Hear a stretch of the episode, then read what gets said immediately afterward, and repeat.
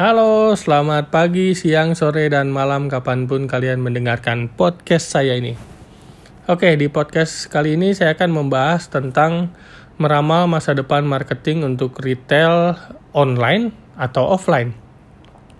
Jadi, eh, kalau saya flashback, saat kuliah di kelas marketing sekitar 14 atau 15 tahun lalu, digital marketing itu masih berupa embrio yang bahkan belum masuk ke dalam literatur pelajaran ataupun mata kuliah. Tapi saat ini, digital marketing atau online marketing menjadi sebuah hal yang sangat penting dijalankan oleh semua unit bisnis ataupun perusahaan. Tapi masih banyak juga kok di luar sana brand yang menggunakan iklan billboard, dan juga ada brand yang mulai mengalihkan dana marketingnya untuk pemasangan iklan di media sosial.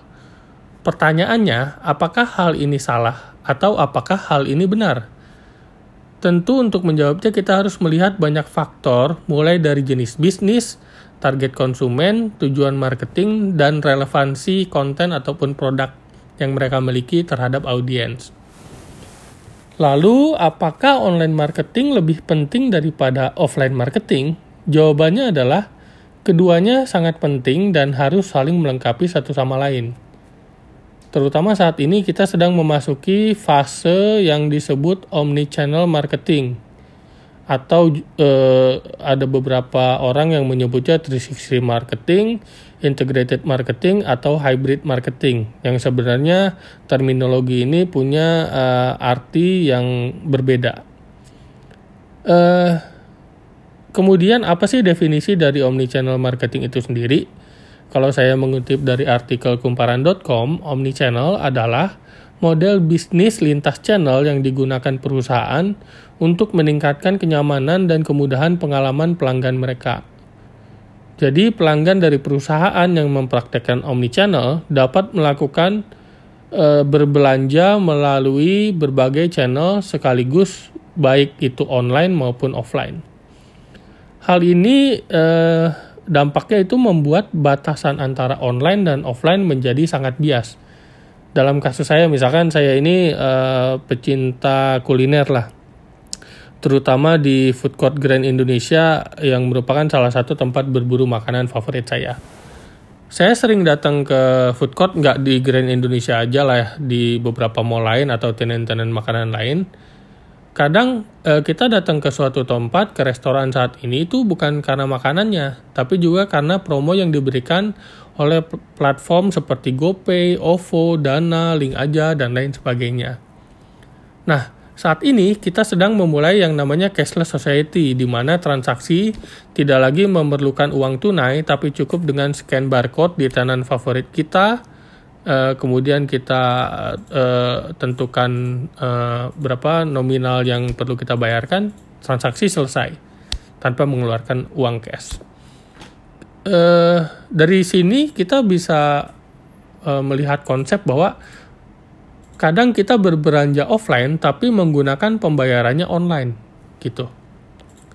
Dan seiring berkembangnya zaman, para konsumen itu jadi semakin pintar dalam memanfaatkan teknologi Uh, kalau saya boleh mengutip dari bukunya Hermawan Kertajaya di Marketing 4.0, ada fenomena yang disebut showrooming dan web rooming. Jadi ada orang yang sebelum melakukan pembelian secara offline, biasanya mereka mencari informasi secara online tentang produk yang akan dibeli. Dan sebaliknya ada juga orang yang saat ingin melakukan pembelian online datang ke toko retail ataupun uh, eh, tempat di mana produk yang mereka inginkan berada untuk melihat ukurannya, bentuknya, warnanya, terus eh, eh, apa ya kualitasnya seperti apa gitu. Bahkan gak jarang juga orang setelah setelah dia melakukan eh, research di toko yang tadi yang mau beli online, tapi ujungnya jadi langsung beli offline karena memang mereka nggak mau uh, membuang waktunya untuk menunggu jeda waktu pengiriman barang. Gitu. Banyak juga retail yang saat ini sudah melakukan transformasi dalam melakukan pemasaran produk. Kayak misalkan di eh, kalau teman-teman pernah belanja ke S Hardware ataupun Informa, eh, kawan lama retail ini mereka punya yang namanya eh, website rupa-rupa.com. Sedangkan untuk di Gramedia saat ini kita punya dua feature omni channel yang kita sebut Gramedia Go. Yang pertama adalah uh, pick up in store dan order from store gitu. Untuk retail-retail besar, uh, kompetisi mendapatkan pelanggan itu udah jadi hal yang biasa. Tapi yang perlu diubah da, uh, adalah pola marketing dan pendekatan brand kepada konsumen karena saat ini konsumen bisa langsung terhubung dengan ribuan toko lewat marketplace dan mereka juga punya, banyak pilihan e-commerce untuk berbelanja kebutuhan e, pribadi ataupun kebutuhan keluarganya. Tugas paling penting bagi e, marketers adalah kita harus membuat brand yang kita handle untuk tetap relevan di dalam generasi saat ini. Terutama di kondisi COVID-19 ini benar-benar uh, kita harus memutar otak gimana caranya brand kita harus uh, tetap relevan uh, dan kita berjualan tapi tetap uh, mengedepankan empati terhadap kondisi COVID ini. Setidaknya uh, kita harus memenangkan perang hari ini karena kita tidak tahu teknologi apa lagi yang akan muncul 5 atau 10 tahun ke depan. Kalau saya percaya semua orang pasti pernah mendengar pepatah content is king But hey, every king need a queen. Jadi jangan berhenti di konten, because context is the queen. Lalu bagaimana ramalan masa depan marketing? Sebenarnya tidak ada rumus yang pasti untuk hal ini. Tapi ada beberapa hal yang perlu dilakukan oleh brand, terutama retail untuk tetap relevan dengan zaman dan memastikan diri tetap eksis di masa depan. Uh, untuk kita tetap eksis di masa depan, yang harus kita menangkan adalah persaingan di saat ini. Jadi uh, uh, berikut ini adalah uh, poin pen eh sorry 6 poin penting. Yang pertama adalah kenali pelanggan Anda, lakukan survei, kumpulkan data, lakukan eksperimen, minta masukan dari mereka, dan pelajari aktivitas serta perilaku mereka baik online dan offline. Karena dengan kita mengenal pelanggan kita, kita bisa tahu apa yang benar-benar mereka butuhkan, di mana mereka berinteraksi dengan brand. Apakah mereka suka untuk menukar kupon, e, menggunakan reward point yang ada di aplikasi, atau mereka e, lebih suka berbelanja di di marketplace ataupun e-commerce daripada di official store yang kita bangun sendiri. Yang kedua adalah uh, buat konten yang relevan. Jadi uh, selalu pastikan brand Anda itu bisa relevan dengan target audiens ataupun target konsumen. Jangan malah asik sendiri dengan konten yang kita rasa bagus ataupun kita rasa unik. Karena ukuran efektivitas uh, media sosial uh, dan integrasi uh, ukuran aktivitas media sosial ini uh, banyak banget lah yang yang yang harus kita uh, tentukan gitu kan misalkan uh, uh, mudahnya adalah kita harus mengintegrasikan iklan or offline dengan URL yang unik supaya nanti uh, kita bisa tracking secara online. Kemudian untuk di sosial media sendiri kita harus uh, memang benar-benar nggak melulu berjualan tapi kita e, menawarkan solusi apa sih yang bisa didapatkan dari e, produk kita ini jika digunakan oleh audiens gitu. Yang ketiga adalah gunakan teknologi yang tepat. Jadi tentukan apakah Anda perlu membuat e-commerce atau cukup membuat official store di marketplace atau bahkan cukup dengan membuat website company profile untuk mendapatkan uh, generation leads untuk mendapatkan kontak-kontak baru dari audiens. Semua tergantung pada jenis bisnis dan tujuan marketingnya.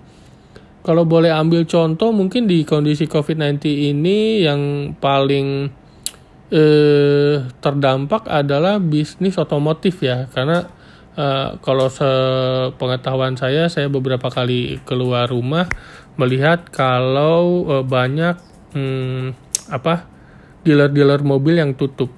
Uh, tapi ada juga beberapa perusahaan otomotif yang mereka memanfaatkan website untuk mendapatkan leads gitu, untuk mendapatkan pelanggan-pelanggan uh, baru gitu kan. Jadi Anda bisa bertanya uh, kebutuhan mobilnya seperti apa, mobil yang diinginkan seperti apa, budget DP-nya mereka punya berapa, mereka tinggal di mana, kita bisa mendapatkan informasi tersebut dan kemudian mungkin bisa di follow up oleh tim salesnya.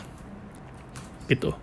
Yang keempat, yang menjadi catatan penting adalah untuk para brand-brand retail, jangan menjadi startup. Terutama untuk retail yang sudah uh, puluhan tahun menjalankan bisnis dan punya reputasi yang kuat. Startup memang mereka memiliki funding, tapi retail yang sudah dewasa memiliki reputasi dan jaringan yang besar. Manfaatkan reputasi dan jaringan tersebut menjadi hal yang memiliki nilai lebih. Yang kelima, lakukan kolaborasi dengan brand lain. Sekarang bukan lagi waktu yang tepat untuk berkompetisi, tapi waktu yang baik untuk berkolaborasi. Karena lebih baik kita punya 10 teman dari punya dari karena lebih baik kita punya 10 teman daripada punya 10 musuh. Setuju dong?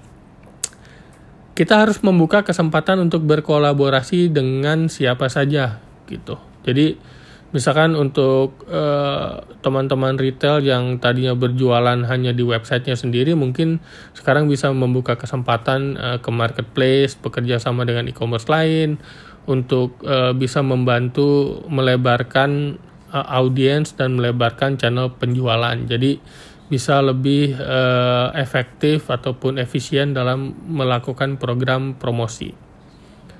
Yang keenam adalah kombinasikan budget marketing manfaatkan channel yang relevan, baik online dan offline, untuk membantu Anda mencapai tujuan penjualan ataupun marketing. Jangan terpaku kepada satu channel dan selalu lakukan evaluasi untuk mengukur kesuksesan usaha dari marketing Anda. Kalau ada pendapat lain, silakan komentar di bawah ini atau bisa mention saya di akun Twitter dan Instagram Pandai Kata. Terima kasih.